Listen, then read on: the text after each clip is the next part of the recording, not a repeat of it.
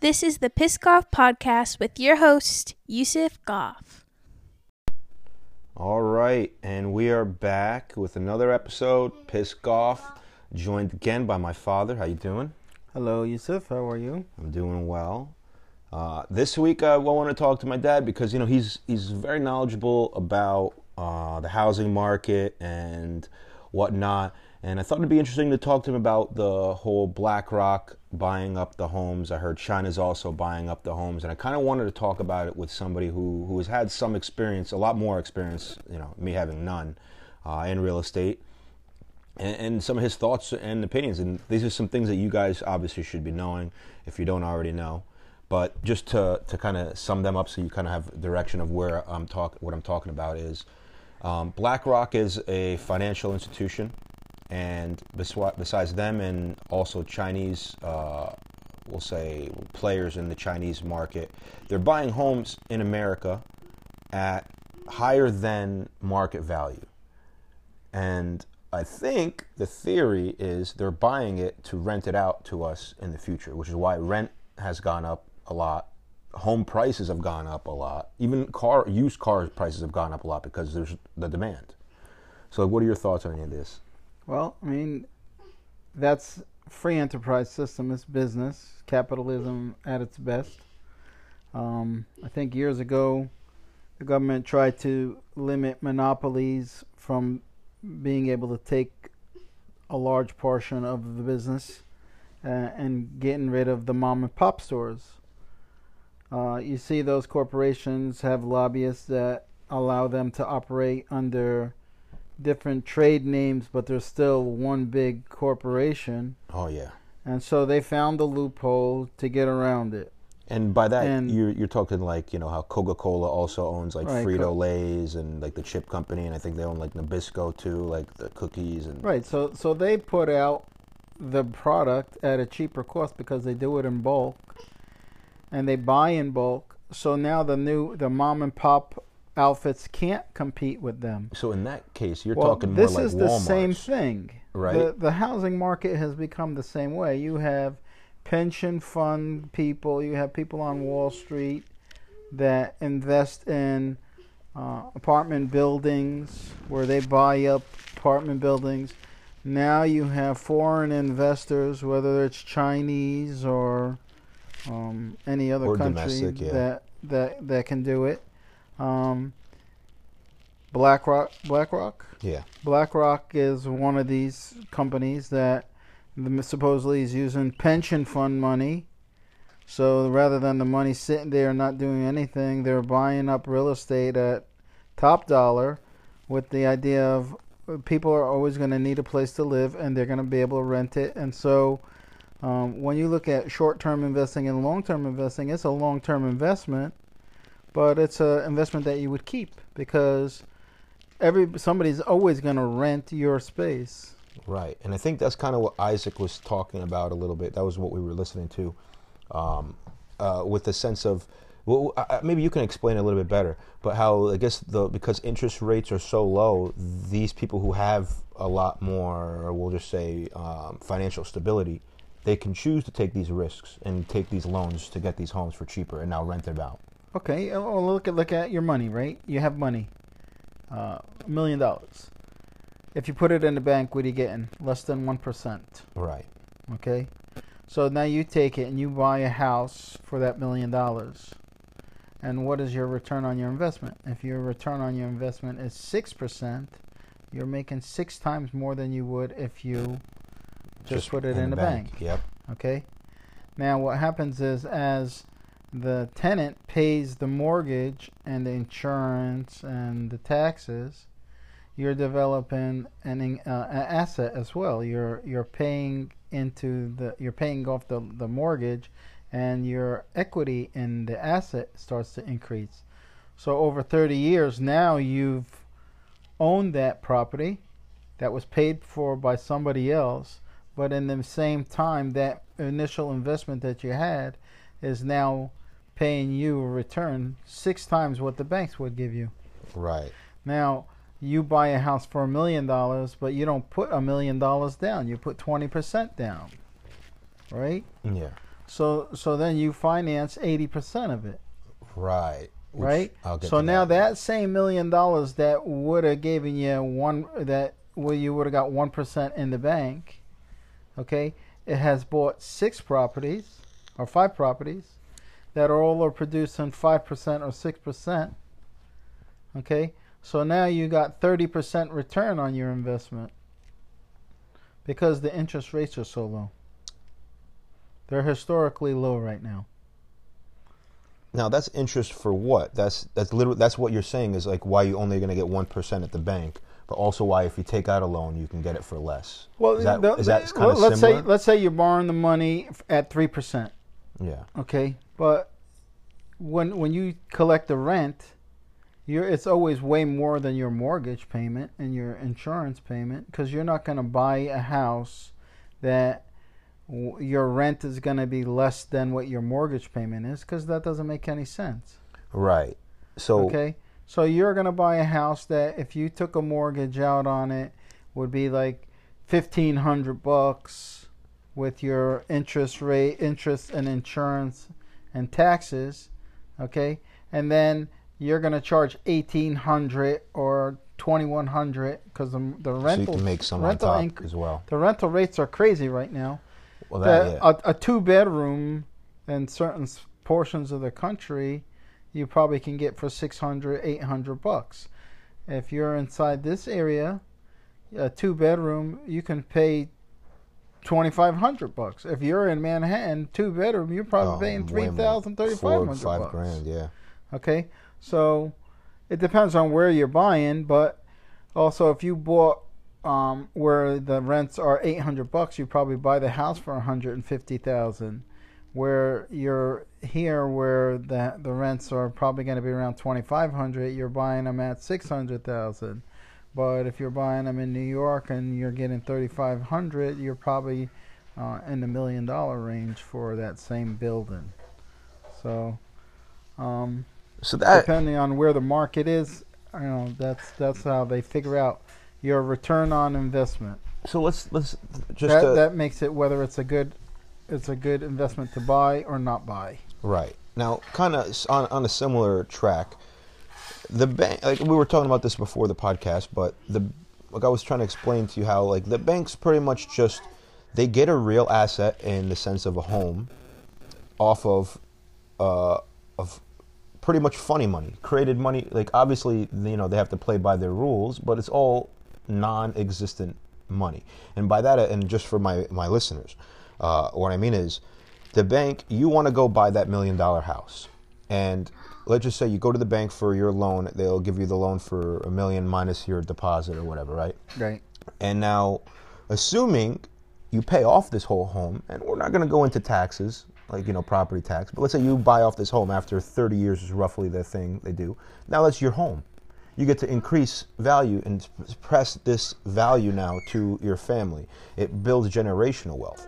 Well, what the bank can do is, and like what I think was a big problem in 2008 uh, and before that especially, is they were giving out loans for homes that people could not afford, and then they, but they were at prices at the time. We'll just say thousand dollars a month, and then after a while, it just jumped up to like four thousand when they could barely afford the one thousand a month.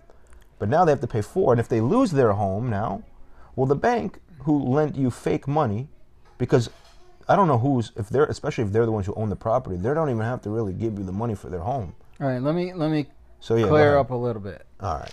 Banks work by they can lend money based upon the money they have. Right. So now everybody, every Joe Schmo that puts their money in a bank account, in a savings account, and a checking account, that becomes money that the bank is holding. They have, for just to make the numbers easy, one million. Okay. Now they can lend out ten million on the one million. Right. Okay, so they're able to lend out that much money. Now, what will happen in 2008 is people were were buying houses and they were getting mortgages that were higher than the 80%. So you used to buy a house where 20 you put 20% down and you finance 80%. Well, the banks saw that the market was increasing, so we're going to lend out a hundred or a hundred and five percent of the value of the house. So they were appraising Oh yeah, houses. they were giving. So they were giving you more money. so they were appraising houses higher than the real value. Mm. So they can. So you, as as a buyer who didn't really have the down payment, could pay the down payment through the borrowed money, and do the closing costs through the borrowed money. Okay. Hmm. So now people I mean, were buying. sense. So now people were buying houses, but if you didn't have good credit, what happened is you got an adjustable rate mortgage. You didn't that get a was what it fixed mortgage. Yes, adjustable rate. So now, when the adjustable rate mortgage was uh, two percent, then you can make your payments. But when the when the uh, interest rates changed and it became twelve percent, Oh, how, how now could you, can't make the payments anymore, right? Yeah. So who lost? Well, middle class America. Well, the buyer lost because he ended up going into foreclosure. Right, and Did then all the, the, money did the banks in- lose? No, of course The banks not. didn't lose. Why? They got bailed out. because the ba- not only that, the banks insure the mortgage. Oh yeah, yeah. So when the person goes into foreclosure, the insurance pays the mortgage note off. Now the bank has the asset in foreclosure. They turn around and sell it for 50 or 60 or 70% of the market value. So they recoup another 70%. So then that does make sense then, right? How they'll take this asset, they'll they're they're able to take your home now because you couldn't afford it. Right. They could get they're they're going to make their money back from what they lent you. So it's not like they're even losing out the money because they have that insured. Right. You, and a 30 and now they have your home on top of the money they already gave you for the home. right. now they have a home and a home. the, the, technically. the scenario that we just gave you was somebody who foreclosed on a home. right. For the scenario of the person who pays off the home, the banks will take will get about three times the value they sent they lent you. So if you Exactly. borrowed five hundred thousand, you'll pay a million and a half back. That's just for Okay. them, I think. That's for them. So you'll still, if you like, you. So if you let's say bought a half a million dollar house, you might end up paying two million in the end.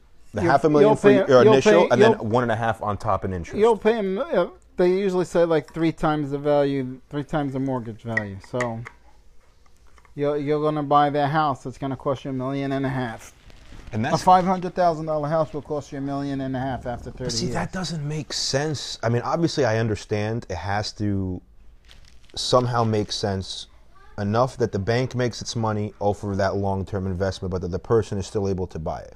I can see it costing you double max because that'd be 50%, right? Okay, okay. But like if I had a credit card, my credit card interest rate is 20%. Now, I never pay it because I always pay my stuff off on time. But even that 20% is a lot. You're telling me that's 100 at least 100% is what you're going to be paying into your house on top in interest pretty much. Look, the the interest rates are lower now, but the way the interest rates, the amortized interest rates, are not the same as a straight interest rate. So if I buy something for hundred dollars and I pay six percent sales tax, you pay six bucks on a hundred. Yeah. Okay, the the interest rates in the banking industry is compounded. So you're paying interest on on this thing that is over 30 years. So when in in a 30 year mortgage, the first 10 years pays off mostly the interest payment. and the second 10 years, you're kind of split almost half and half, where half your principal is paid and half your interest is paid. In the third 10 years, then it's m- more the per, the principal than the interest. So, but they what they do is they come back and they tell you, oh, don't you want to refinance your house so you can get a lower rate? Right. Okay. But now you're starting that whole interest thing again. So now you take out another 30 year mortgage. So let's say And the next first 10 years of that is mostly interest. so that's what So you're never doing. paying down your principal. I get it. Okay? But we, we didn't finish before. We were Go talking ahead, about when the when a person forecloses, the banks end up with the asset and they get paid the insurance money. Okay? They also got a bailout from the government. Right. So they got the bailout from the government saying that they helped all these people with mortgages that they should have never given the mortgage to. Right. They got the insurance money on the people who foreclosed on it. They got the initial 20% and whatever payment that the people made. And they got the asset. Yeah. So the banks made out all the way around. And they screwed us over. And the people got shafted. Yeah. Yeah. And and that's honestly because like, like whether you look, however you want to put it, you just explained it. You broke it down for them, and I'll, I'll break it down one more time for anybody who's daft. The banks were bailed out because if not, they were under the assumption of oh, then everybody's going to be homeless, so we have to bail out the banks. Well, the banks already had a, a fish net, or they had their safety net in the sense of the mortgage insurance. Right. So even they didn't even need the bailout technically. Right. Then they did get the bailout, and not only did it not go towards the right people, it went towards bonuses towards them. So they double screwed over everybody, and now I think is what's kind of happening again, which is why I wanted to bring it up to people. Okay, so now now the scenario is this: they saw that, that when they bailed all those people, the banks out the last time, the homeowner didn't benefit, and the middle class is basically who keeps the economy moving. Okay, so now they decided, well, let's do something different this time. Let's give these stimulus checks to the people, so they can start spending the money and put it back in the economy. Otherwise, we would have had a recession. Yeah. Okay, so now they did um, housing assistance, they did food stamp, they did unemployment, they did child uh, child was it child child care, and they did um, the um, the deductions for every child you have. Oh yeah. So so they you made got it. two thousand dollars, I think, deducted for So, every so kid, they right? made it so that people that were living on, on minimum wage are now making thirty or forty thousand dollars. So why would you work at this point? You're making more money now with all this than you were when you were working. Okay. Now who ends up still suffering? The middle class because the middle class is paying the taxes and the big corporations have the loopholes. So you got guys like Bezos who pays less taxes than his employees, or Donald Trump who uh, I forgot what they said he paid six hundred dollars in pro- in taxes. Where if you're an employee, you pay more than that coming out of your paycheck every week. Right. Okay. Well, uh, as you were saying, the two thousand dollar. I think. Well, you didn't say two thousand. Well, I think it was two thousand dollars uh, child uh, tax benefit tax Ta- tax credit. credit. Right. Right. You know uh, who claimed that? Bezos. Yeah, of course. Did he need to? I mean, he had enough money to go to the fucking uh, upper atmosphere. But but no, but this guy is that, that see that's what I call scumbag mentality. That's like super super greed. You're so greedy like it's, it's beyond the sense of like you need to have a certain level of greed to go from regular to rich. I would say, not entirely. You could have hard work and ethic, like they try to tell us that these people had. But then to go from rich to ultra rich, you must. There's not. There's no more hard work involved. It's all ultra greed. At that point, you have to be willing to sacrifice things for others in order to take it for yourself. And perfect example, Bezos could easily give every single one of his employees uh, a, a one like what a add an extra zero on all their checks, and it would probably do very little to him financially because like even yeah maybe he'd go half of his entire he'd go from being uh, a bill a trillionaire to a billionaire but still it's not like he can spend any of that money in his entire lifetime anyway He he has more money than he can spend that his children can spend in not an entire lifetime, probably ten lifetimes. Okay. if you spend a million dollars a second there's like a billion is is a thousand million The, the thing is, when when you're looking at the top richest families, the top one two percent, it's not a matter of how much money do you have that you need. well that's it's all about power at that now point now it is it is the status. right Okay? Did Did you ever watch the movie Brewster's There- Millions? there used to be a poster that was in your room when you were a kid. Oh, I love it. I know he who has most toys wins. Yep. Okay, and you saw the Lamborghini. All and the cars, yep. the- okay, well that's what the the rich are about. He Yeah. who has the most toys wins. Uh, what was I going to say right before? Now Bezos, he he's traveling, and Elon Musk, they're traveling outer space because this this Earth is not enough. Well, no, it's all about oh Brewster's Millions. I don't know if you ever saw that movie. I never saw it, but the idea of it was uh, I don't remember the exact number, so we'll just we'll sum it up like this.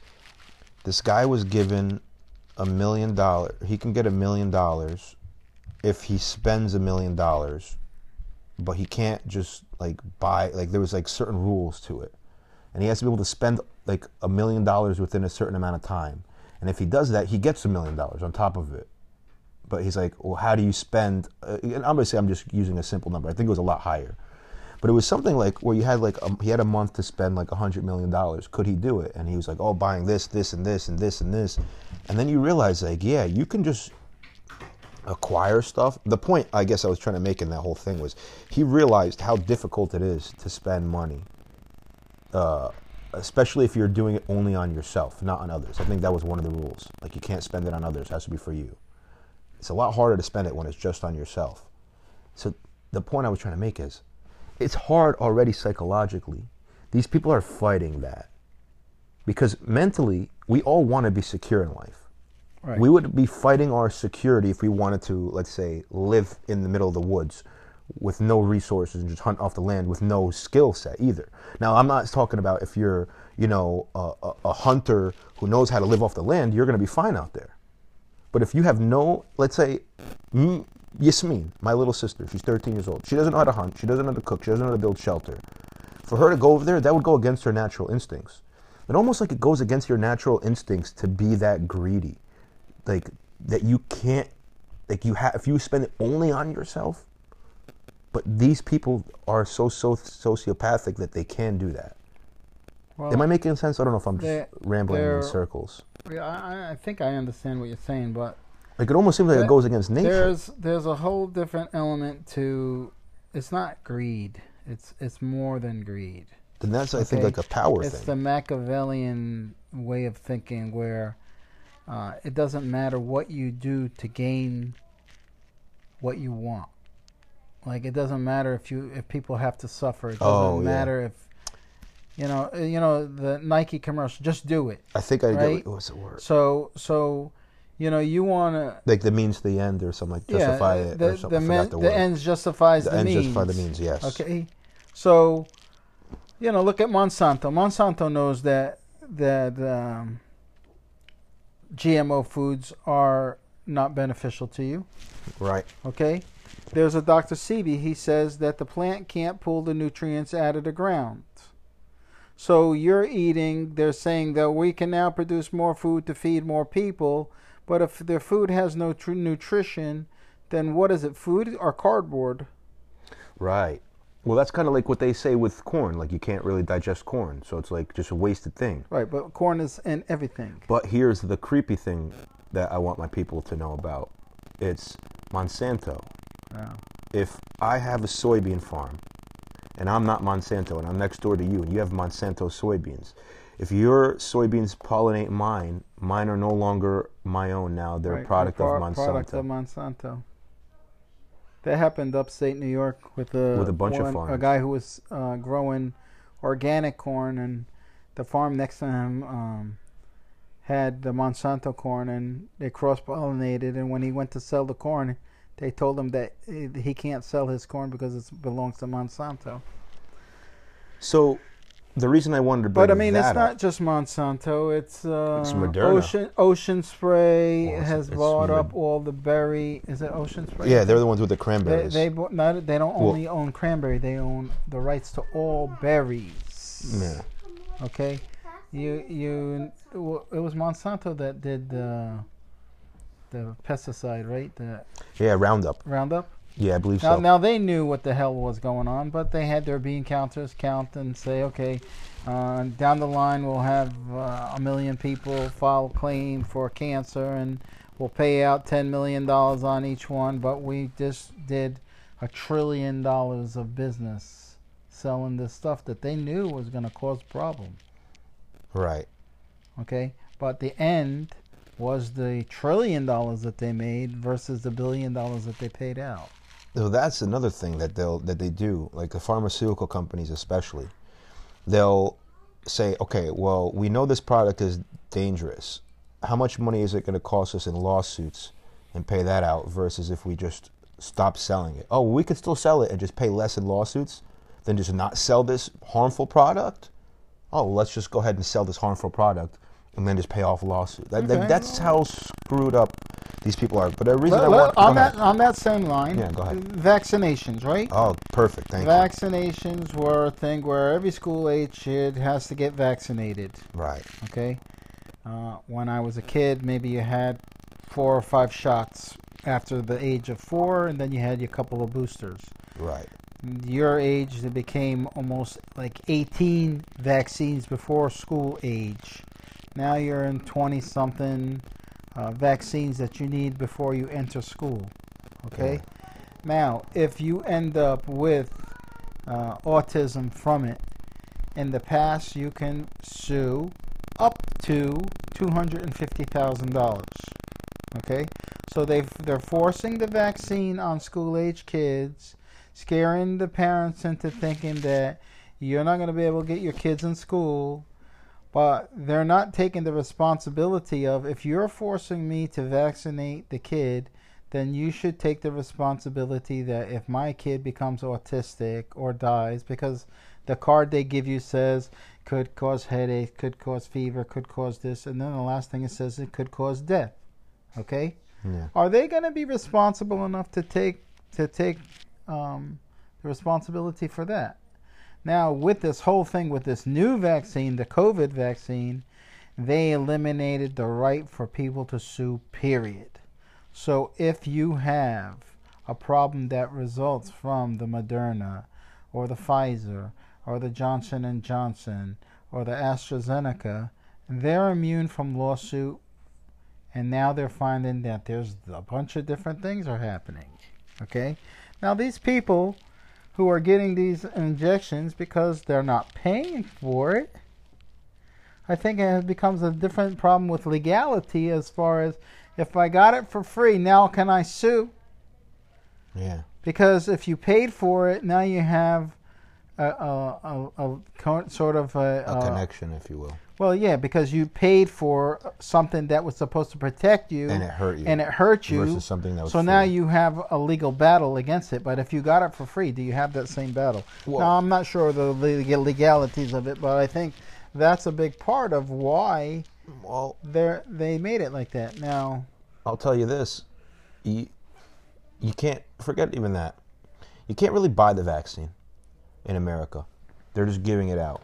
Now, here's the biggest thing: they're pushing the vaccine more and more and more. And my theory, and I think I talked about it a little bit last week, was why are they going door to door and saying, "Hey, we'll, we'll give you the va-, because it's going to expire, right? This vaccine apparently has an expiration date." right? and everybody who probably wanted to take it already took it, right? Right. Now, if you go to a country like Haiti, uh, which is one of the three countries in the world who said we're not going to force our people to vaccinate, well, they're going to go ahead and assassinate your, your leader. Now, you can go, like we talked about a couple weeks ago, too, or you can go the opposite end of Haiti, where you go with uh, the Philippines, where they're pretty much telling you if you don't get this vaccine, we're going to put you to jail and we're going to give you ivermectin, which is made for pigs. So you're not even going to get the vaccine. Now you're only going to get pig medicine. Right. So there's clearly some kind of an agenda. And the reason I wanted to bring that up when we were talking about Monsanto is remember how Monsanto cross pollinates and now it becomes a product of Monsanto? Right. Evidently, I heard the Moderna vaccine, I think was the mRNA one.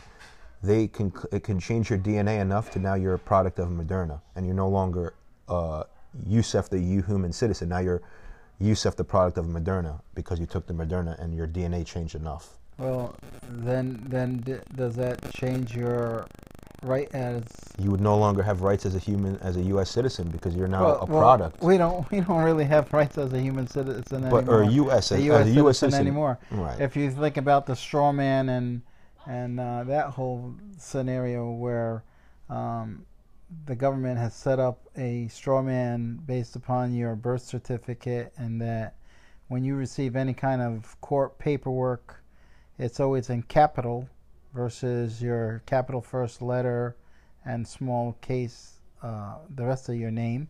Yeah. Okay, so um, there's a lot of stuff on that. Um, I don't know how much of it's true, or if it's um, um,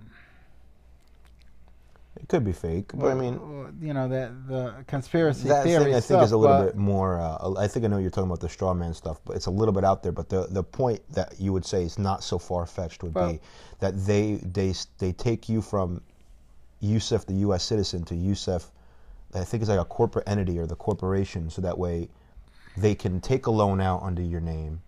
And I think that's what the government does. Like Well, all I'm- of our, our financial loans are taken out under the U.S. citizens' uh, social security numbers. Right, but but if you look at the, all the maritime law and how the judicial system is set up in this country, and the judge is sitting up high, and you have to walk behind the gate.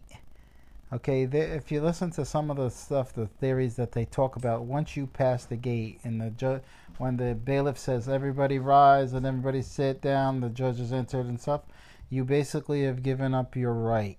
You've become like as if you boarded the ship and you're governed by maritime law.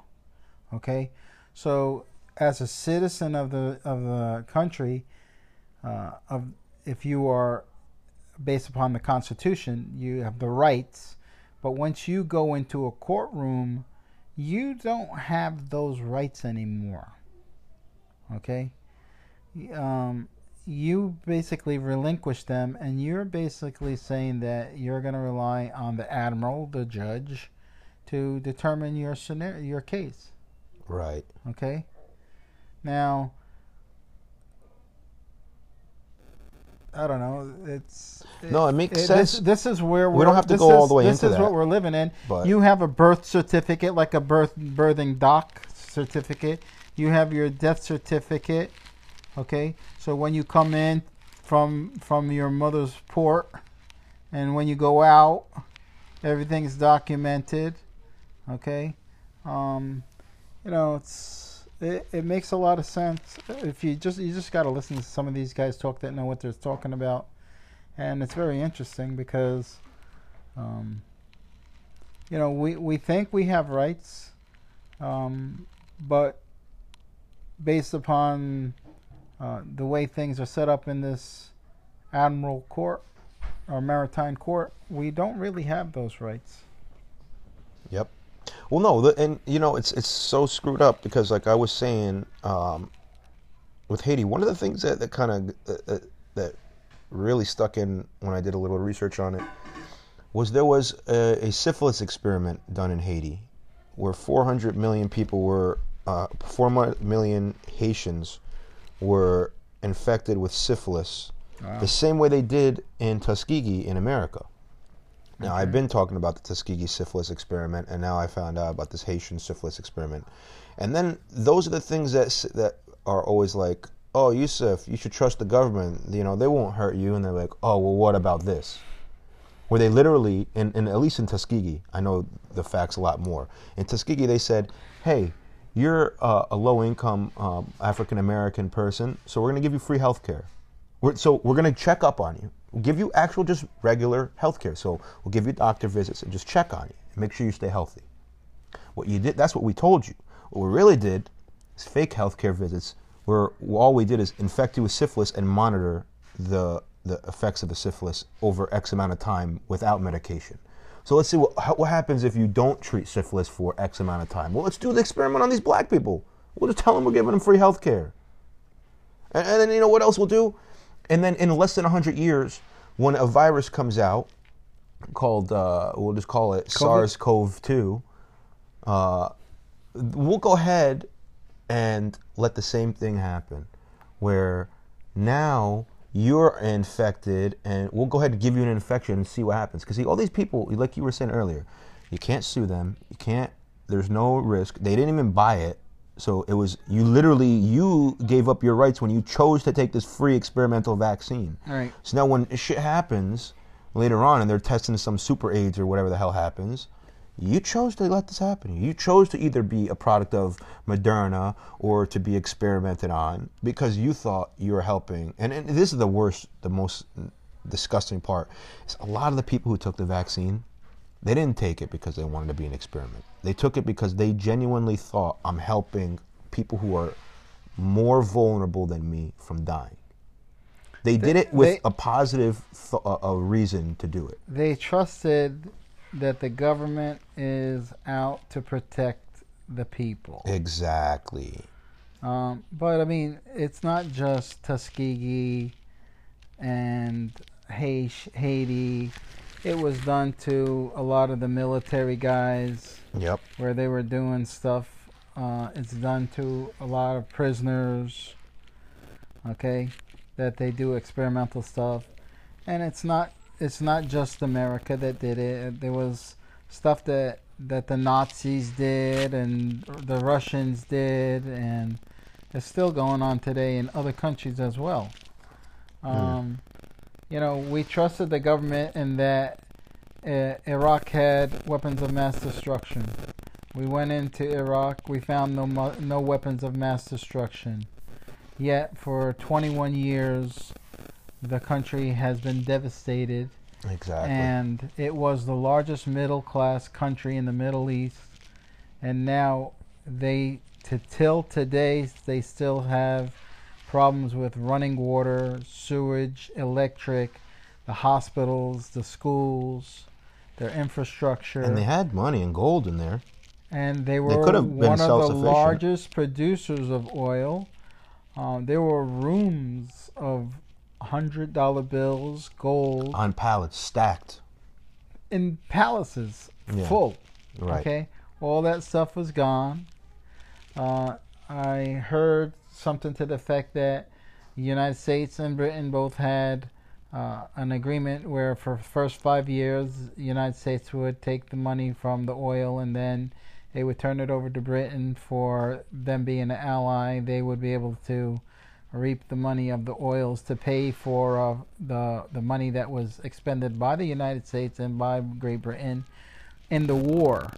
But the war should have never taken place in the first place because It was the all fake. information was all bogus.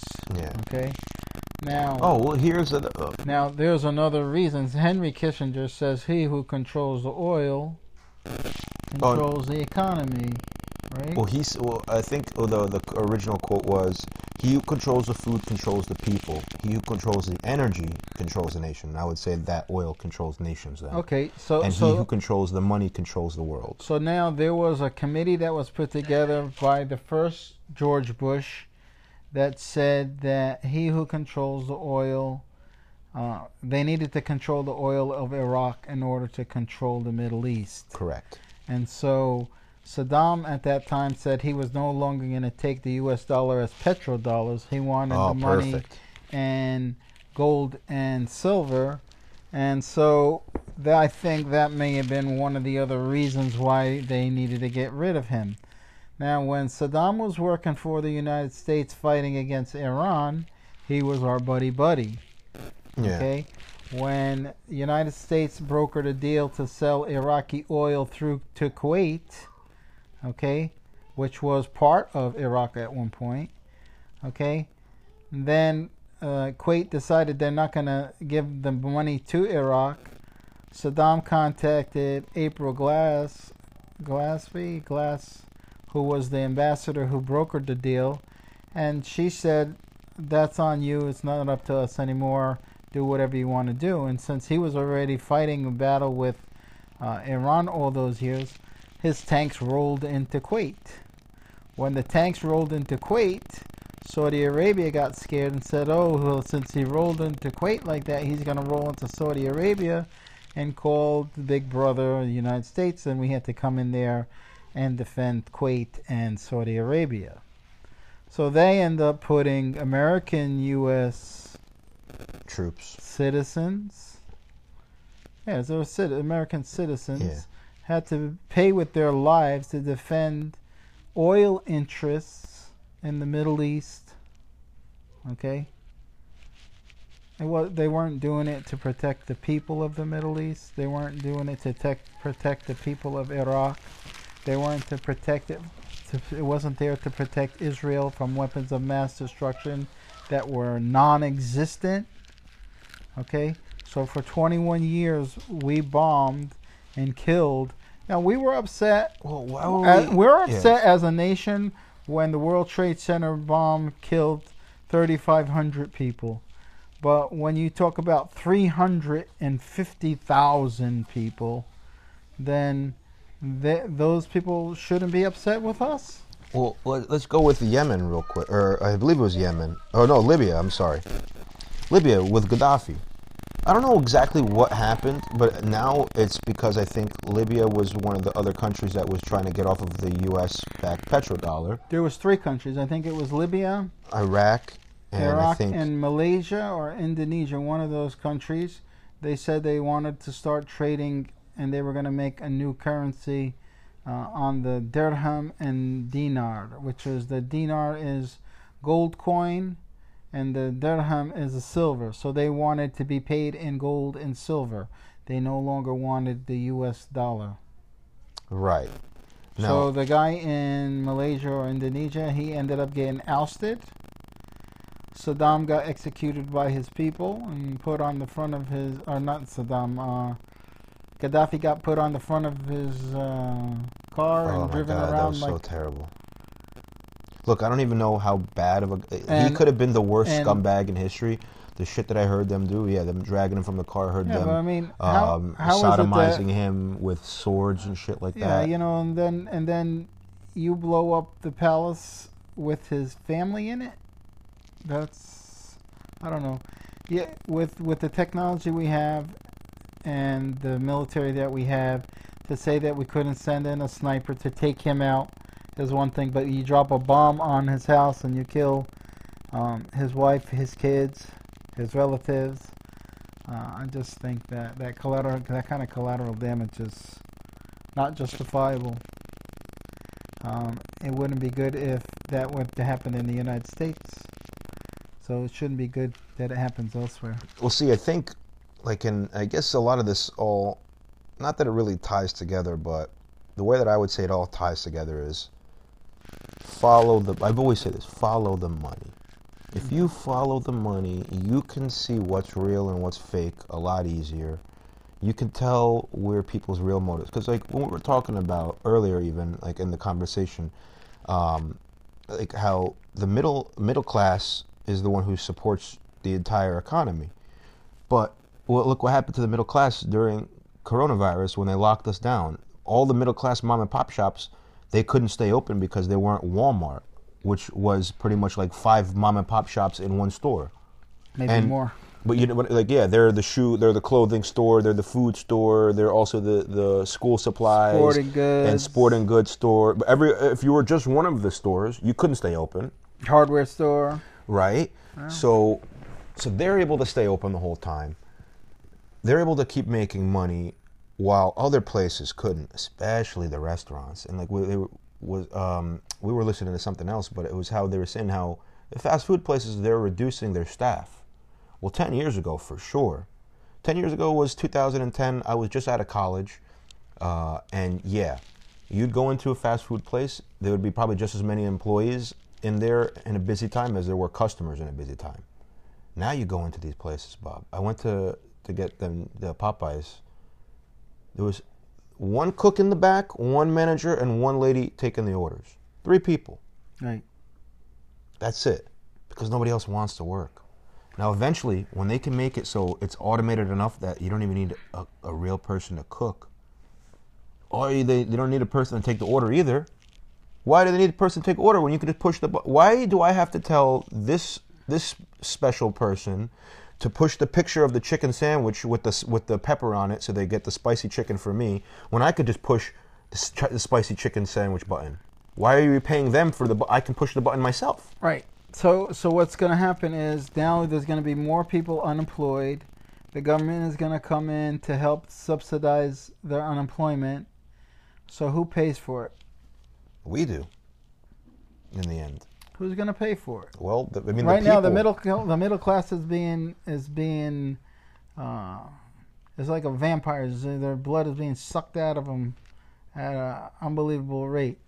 The rich people are not going to pay that cost, But what's going to happen? and They're the going to poor leave. people and the poor people right now, they found they found the system that they can depend on to reap the benefits, and they are taking advantage of that. Here's Now, welfare wasn't designed to be uh, a lifetime thing or generational thing. It was supposed to be five years. It was to help you get uh, yourself on your feet, whether you're going to school. Uh, the rent, the rent assistance was to help with. You're making money, but you're not making enough money to cover your rent. The food assistance was you're making money, but you're supposed, but you're not making enough to cover your costs. Uh, Medicaid was um, instead of being in the clinic, because that basically most doctors now are taking it, but they didn't take it because the reimbursements were terrible. Okay, but it gave you emergency care. Okay, um, it was made to be short term. It wasn't made to be a lifetime thing. It wasn't made to be a generational thing. Now, does that piss off people that work hard and they can't afford health care because they're paying $1,500, $1,800 a month, where somebody else is getting basically the same kind of coverage and doesn't pay anything? Does it make sense that when you go into the supermarket, you have to take your post tax dollars to buy food, where um, somebody is getting uh, 1500 bucks a month to uh, buy food? Okay? I have a question for that, you on that. that it's okay if they're working and they can't make ends meet, but to sit on your ass playing video games, that's not right. Well, let's let's go into that then. Let's say what we were talking about. You said pretty much there is a social there's a net for the poor and it's kind of being paid for by the middle class. We could say some very little bit of it's being paid for by the rich. Well, what happens when the middle class who doesn't get successful and move on to becoming the rich falls down into the poor? Then who's going to pay for all these things? The smaller middle class. The middle class is getting squeezed. It's becoming smaller and smaller. But eventually, there's going to be no more. It's going to be rich versus poor. Right. And then what happens? Exactly. Then what happens? Because the rich aren't going to keep paying wait, for us. See, now you hit the you hit the nail on the head. Now, when the rich get richer and the poor get poor, which is the saying, right? yeah. So now you got the rich who's getting richer, which is your one or two percent, and the poor is going to be what percent at that point? Maybe the poor is at fifty percent right now, and the middle class is forty-eight percent. But now, when forty-eight percent becomes the bottom, uh, the, and the poor, and you have 85, 90 percent poverty, then what happens then? That's where these corporations that are buying up all this land and buying up the houses, then they're going to rent people out. They're going to basically enslave the people.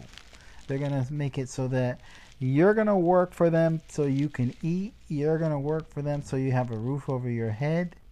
You're going to you want clothing, you got to work for it. Okay? And they're going to be able to dictate the prices. Yeah, and and that's I think where they're going, um, because that, that i it's crazy. Like uh, simulation, I talk about simulation because like certain things I think start to trigger. And, and, you know, subhanallah, I would say it's also a religious thing too. But I was reading, and then there's this little thing. Let me see. I don't think I'm gonna have the right quote, but I think it was like, it was. Uh, it was a saying in the Bible. uh, to him that have, more shall be given, and for him that have not, the little that they have shall be taken away. And What's that in reference to? I don't know. I have to find. I have to. It's so apparently this is the. uh, I gotta find out. I don't know. But anyway, the point. The point of that is, is that's kind of. I think that was a saying in in. I mean, I don't know why it was. It was referred to in the book that I was reading that was in the Bible. But the reason I even bring it up is, yeah, the rich are constantly trying to get richer, and they're taking it from the poor. Now, maybe in the religious aspect, it's like like they like what we say. Um, it's going to be as easy for a rich person to get into, or it's as difficult for a rich person to get into heaven as uh, a camel to leap through the eye of a needle, something like that, right? Okay. So I think it's something similar to that. Like for those who are who have, everything will be given to them, and those who don't, everything will be taken away. Now, the That's- reason it was in the book, You're talking about worldly things, right, not heavenly things. right, Okay, because heavenly things is um, this is the opposite. Of the, I would more say. the more you have, the more you're going to be responsible for. The less you have, the less you're going to be responsible for. Right, So, um, we're, we were talking about religiously. The the poor person has a greater chance of entering heaven than the rich person does. Um, does that say that? Does that mean that rich people don't go into heaven? No, that doesn't mean that. I mean, rich people that do things where their intention is true and sincere, like Bill and Gates. and that yeah, like Bill Gates. and and that they're they're um, they're doing something that benefits the people, okay, for the true sense of philanthropy.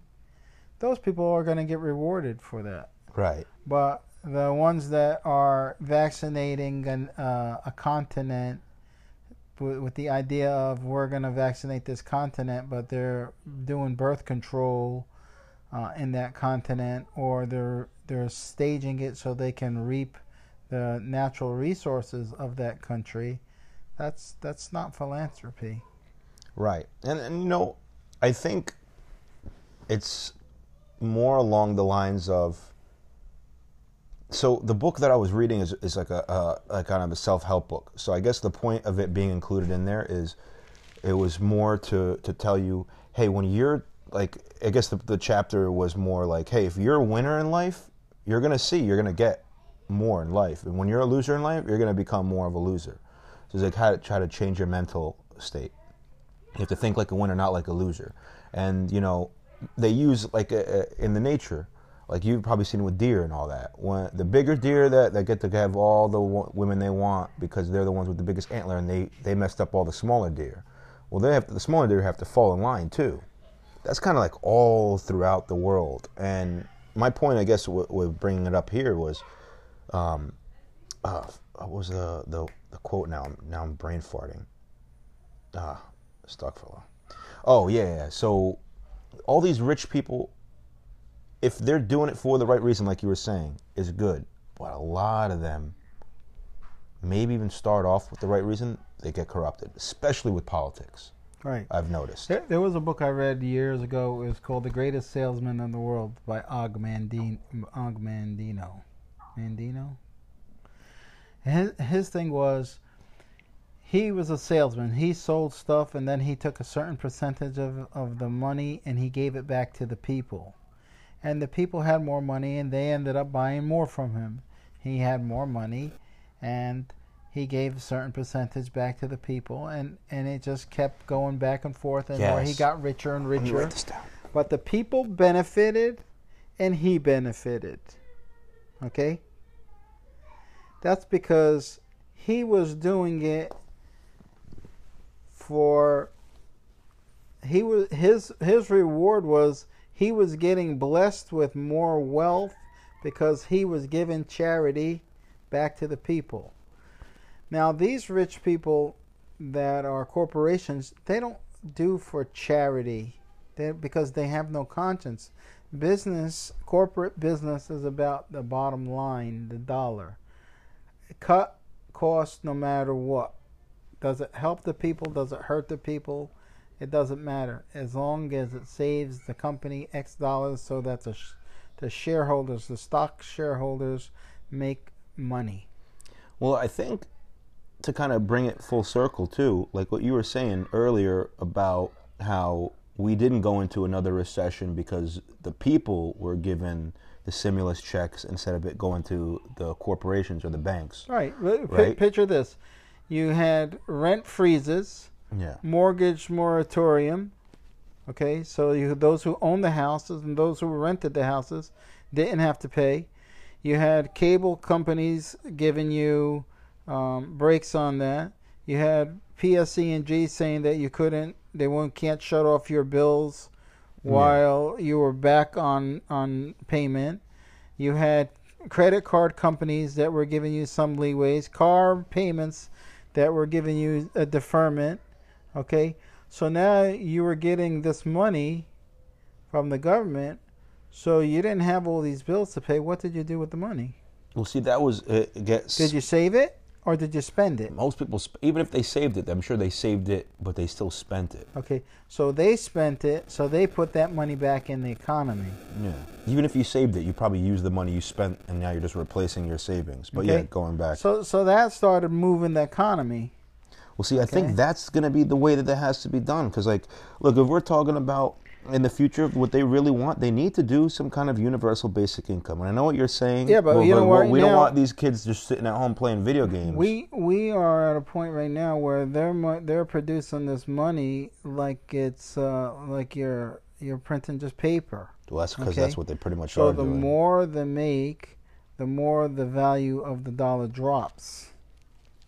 Okay. well, China. So now that house that you bought for three hundred fifty thousand, which was fifty thousand over the market value, okay, that you it was a three hundred thousand dollar house you bought for three fifty, that you're gonna pay a million five for, okay, but it's not gonna be worth three hundred thousand because the value of the dollar's down.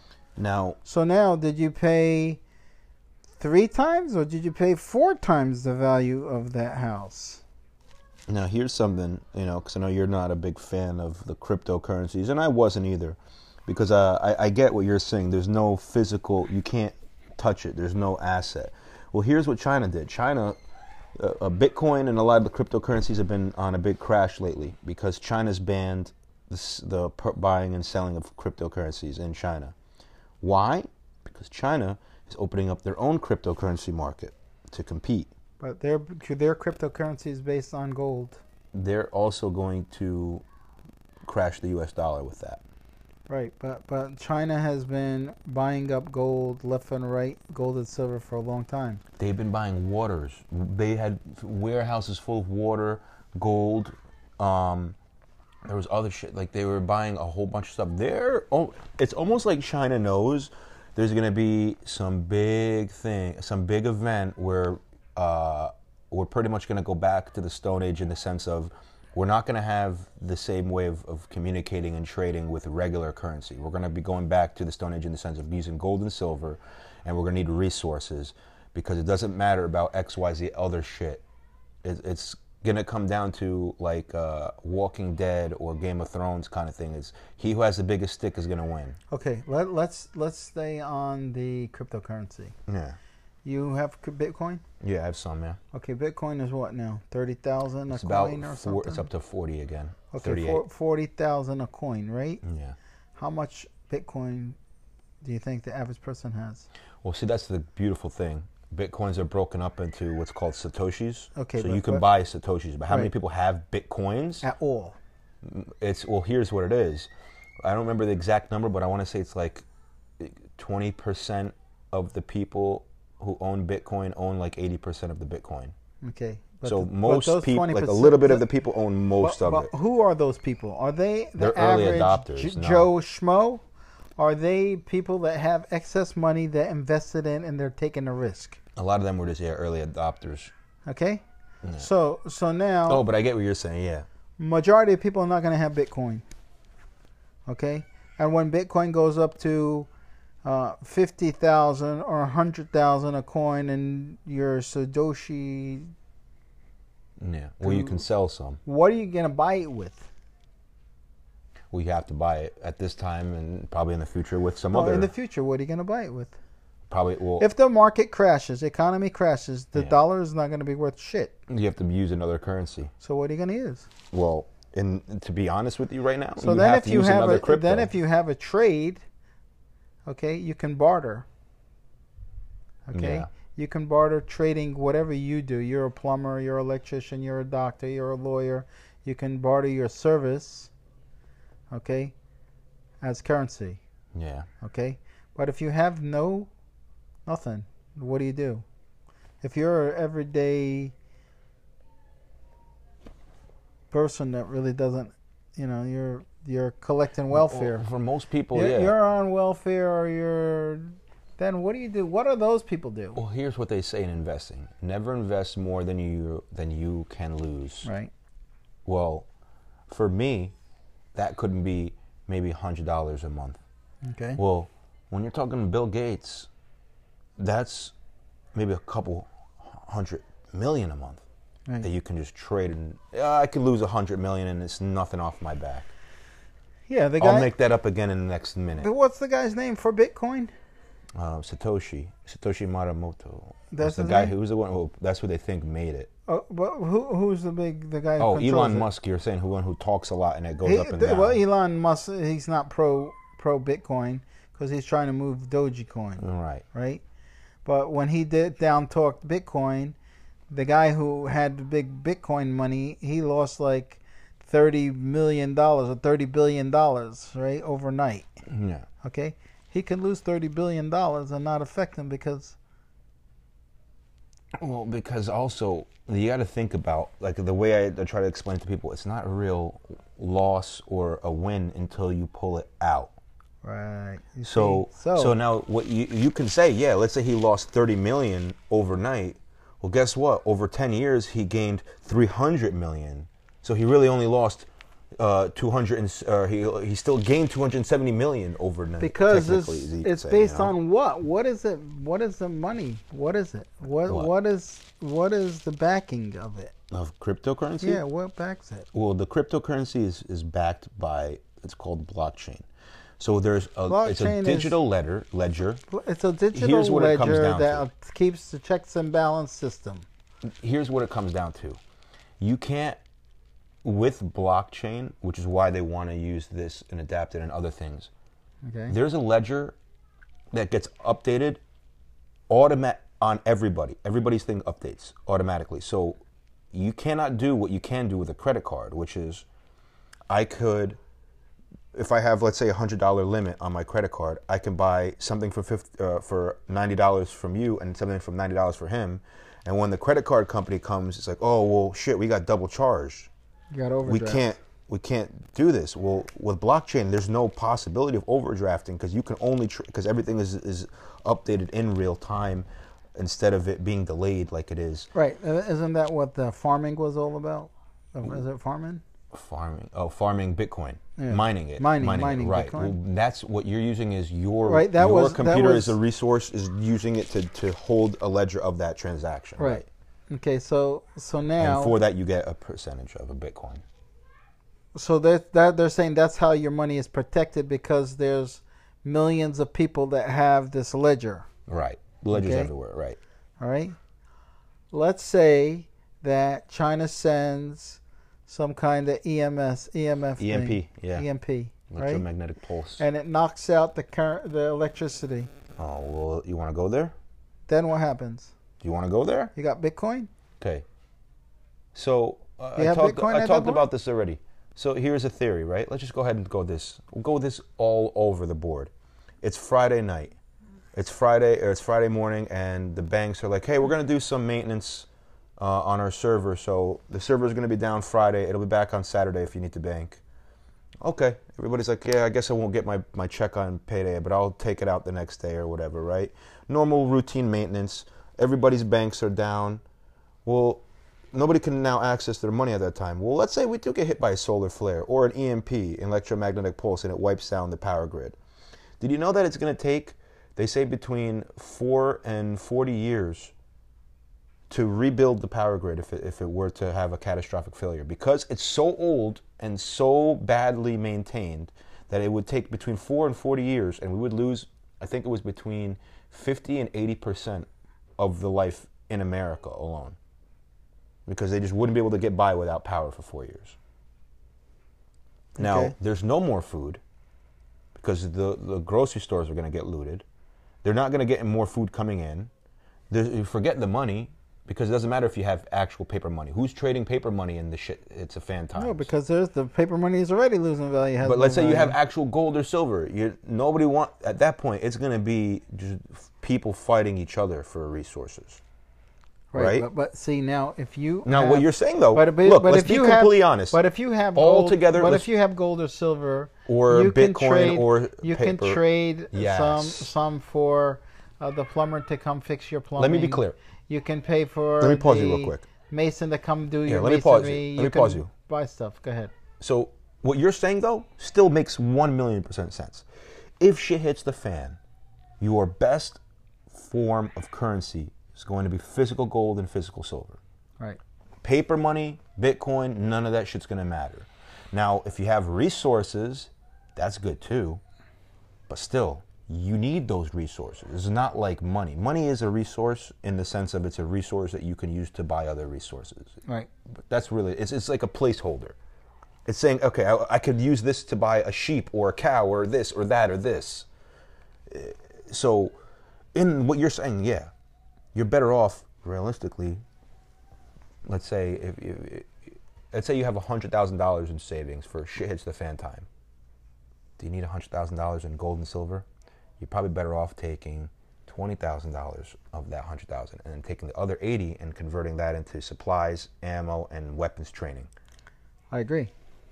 Because then, Uh, even though not- you only have twenty thousand I'm versus a hundred, I'm you'll at least saying- know how to protect and I'm save not this shit. saying you should convert all your money into gold and silver. No, no, no. I know. Because who's going to be able to cash your gold and silver? and that's the other thing. okay? But having something that you can trade is Oh. better than having nothing that you can trade. During the Great Depression, they would say you'd, you'd have barrels full of paper money to go buy a loaf of bread because it didn't mean anything. You know, They would uh, use it as fuel, like paper fuel. when I went to Russia with your grandfather, I cashed in a thousand dollars. They gave me it was three thousand rubles, I think, to a dollar. Okay, I cashed a thousand dollars. They gave me a freaking paper bag full of money, but it was shit. Because You like you still buy- needed a lot You, of couldn't buy anything with it to buy stuff. because right. it's like you you needed a lot of it to buy a can of soda. Yeah, so like let's say I don't remember exactly what you said. Let's say three thousand rubles was for a thousand dollars, or was a dollar. was one dollar. So yeah, so if you're gonna buy, let's say a dollar Arizona iced tea, it's probably gonna cost you roughly three thousand rubles. So now yeah, but instead of having maybe a thousand ruble things like bills, they probably have like ten rubles. So you gotta put like Yeah, shell out it, it was crazy. They money. gave me like a freaking paper bag full of money. It was Mhm. nuts. Okay, um, look, we, we're talking. I just said a scenario of China doing an EMP. There's solar stuff. There's always um, or even like it was saying- satellites that are falling from the skies. There's meteorites that are in the sky. There was one I think they said that was the size of one sixth of the moon came close to the Earth. Well, what if one of these hits? Then what? Well, see, that's that's a lot of different scenarios. It's a different scenario. like, you're right. But you know what? Forget about even that. What about these guys that hacked the pipeline? Right. The hackers. Well, that's the new. That's the Now, future. now, can the hackers fuck up a system like that? oh well, they did. They already did. No, they did. They did it for a pipeline company, but And apparently that's what caused get all the gas to go up. can they get into something like the cryptocurrency? Yes. Well, maybe not crypto. And screw that up. From my understanding, crypto maybe not, but What a about- lot of other things what they about can. them knocking out power grids? Absolutely. Now you knock out a power grid in New York City or the East Coast, and it's down for a couple of months. Dead. Millions and millions and hundreds of millions dead. What's going to happen to that economy? Well, let's just say it would make coronavirus be less than a cough. Mm. It, it, would- it, and now we would just be having vampire AIDS epidemic over the world, or like anybody could just get. Yeah, if you're ta- what you're talking about, literally just getting rid of power alone. No, look, look at this. We need internet to stay connected in this in these times Right. and we need power. Like you were saying, with the, the big the moratoriums on rent and all that, that was now you have your home office secured. We need to make sure we don't shut off their power and their internet so they can continue to work as slaves from their own home. Because if we can't work, we can't contribute to them. The rich, rich people, they're going to be the ones who care. It's the people who don't care about the rich or the poor who don't care about others at all who are just doing it to, to like, there's agents of chaos, I'd call them. Right. Like the Joker uh, in, in the Batman movie, where it's like some men just want to see the world burn. Like, if there's people like that, and there are people out there, yeah, if they were to attack the power grid, we would be screwed. Like, I, I, there's no finances, and there's no medical, there's no communication. All these things run on gas generators. So, like, assuming that you can keep those running, hospitals are going down. Like, everything's going down. And these grids are so old that it's not an easy, quick fix. You see how long it takes when, when the wind knocks down a couple power lines. That's in the United States. What about other countries? Even worse. So, that I mean, that's I think a decent way to end. Is even though it's kind of screwy, but I think what it what it is is in all of this chaos, what am I going to be focused on? Well, I'm not going to focus my my thoughts and energy negatively thinking about all this shit unless the negative thoughts bring me a solution. Look, That's what- my point. I want to make what- sure that my what, people What know. you should be thinking about is, in the event that all these possibilities happen, what have you done to prepare yourself to survive? right. Okay, you talked about buying ammo and weapons and supplies. Okay, buying supplies versus producing supplies. This comes back to that saying Oh, right, that, right. that we said uh, feed a man a fish, feed him for a day, teach a man how to fish, feed him for a lifetime. Right. Maybe maybe you need to learn uh, um, Well, how to do thing, the skills. agriculture. Maybe you need to know how to do family uh, animal husbandry. Maybe you need to know, know how, to field dress an animal. to do stuff doing like like. I, we had to learn that thing, God, Right, from the so- Durga, like like learning how to sacrifice a sheep, and then most people, oh Islam, so barbaric. They take a knife and they cut the throat. Yeah, yeah. you know what else I did? I hung up the animal after it was completely drained of blood, and after a prayer was read before we and we gave him water and food before we cut them with the very sharpest knife we can find. Then we actually do take the skin off, take the guts out. I know how to quarter the animal. That's something that most people don't know how to do. So shit hits the fan, and all these people who like to eat food, well, they don't know how to they don't know how to get their burgers. They don't know how the, the chicken is uh, is turned into chicken uh, uh, wings and chicken legs and shit like that. You know, when you say you tell people, they say, "Well, no, no, I can't do that. I, I'm used to going to the supermarket and getting and packages." Yeah, Okay. How about you know they have the show Naked and Afraid? How many times they can't start a fire, and these are people that are going on this show assuming they know how to do this. that know how to start a fire. yeah. Okay, but if you've never done it in your life, are you going to be able to start a fire to keep yourself warm so you don't freeze to death? Exactly. You know, all the times you Are see you on TV, able you rub two sticks together, to you start a fire. some sand and rock and and and pour it through a, a paper or, or a, a, a plastic bottle so that you can Oh, filter. filter out some of the crap in the water and then boil it how are you going to boil and purify water if you don't know how to start a fire Well, remember how many times you've seen, oh, just rub two sticks together and you can start a fire. yeah Have you tried that ever? I did And it didn't work. Nope. For shit. you know what kind of fire i got You, your hands is fucking the worst thing that happened. i got the fire that i had to take a light a match or uh, a, Right. that's the see, that's that the thing. So people think, oh, I know how to start a fire. I just put a little wood and I just keep going like this with kindling. What? Yeah. So so I mean there's a lot of stuff that you can learn. You know, you you have a fruit tree, but the fruit tree only produces a certain time of the year. Do you know how to can? Right. Yeah. Do you know how to, you know, preserve stuff? well, see, you that's know, why it's your good. your electricity goes down. You no longer got a refrigerator, so you're not going to be able to store stuff long. So you know how to salt. You know how to dry. So here's what I was suggesting. You know how to preserve stuff. You see, these are all things that people should learn how to do. Well, so that's what I was saying. Like, do you know what a Faraday cage is? So Uh, Faraday cage is pretty much it's a it's a cage that is not affected by electricity. Uh, and same thing with like electromagnetic pulses. So the, the the reason I'm even bringing it up is like a Faraday cage. If you put your phone in a Faraday cage, and you were to sleep next to it, you wouldn't get any of the radiation or anything like that from it, right? Same thing would also happen if an EMP were to hit and your phone was in a Faraday cage, it would not be affected. Same with all of your electronics. Well, I was suggesting maybe making some kind of like a Faraday cage box with some stuff in there. You know, you keep a couple of those power bank things to charge your devices. You have a couple phones full of the information already, not connecting to the internet. I'm saying having the stuff preloaded thi- on. but this has to connect to a bigger source, right? no. If you just have the information on here, you can have the books and pictures and Oh, stuff oh, the like that. information. I got you. Right, right. Yeah, yeah. Because you're right. If you want to use it as a device device like we would now, it wouldn't work in the future Right, if so- this shit hit the fan. so you but then can you store a have, lot on that, Because yeah. here's why. Yeah, you know what's better? If you have all those books.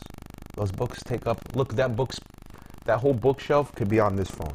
Right, But then the also fucked up thing is, you break this phone, you lost all those books. right. So it's like the little catch twenty two of it. But you have to charge that thing too, don't you? But if you leave it on airplane mode, so it's not searching, and you know you're not using. But if power grid's down, then you're gonna be able to charge it.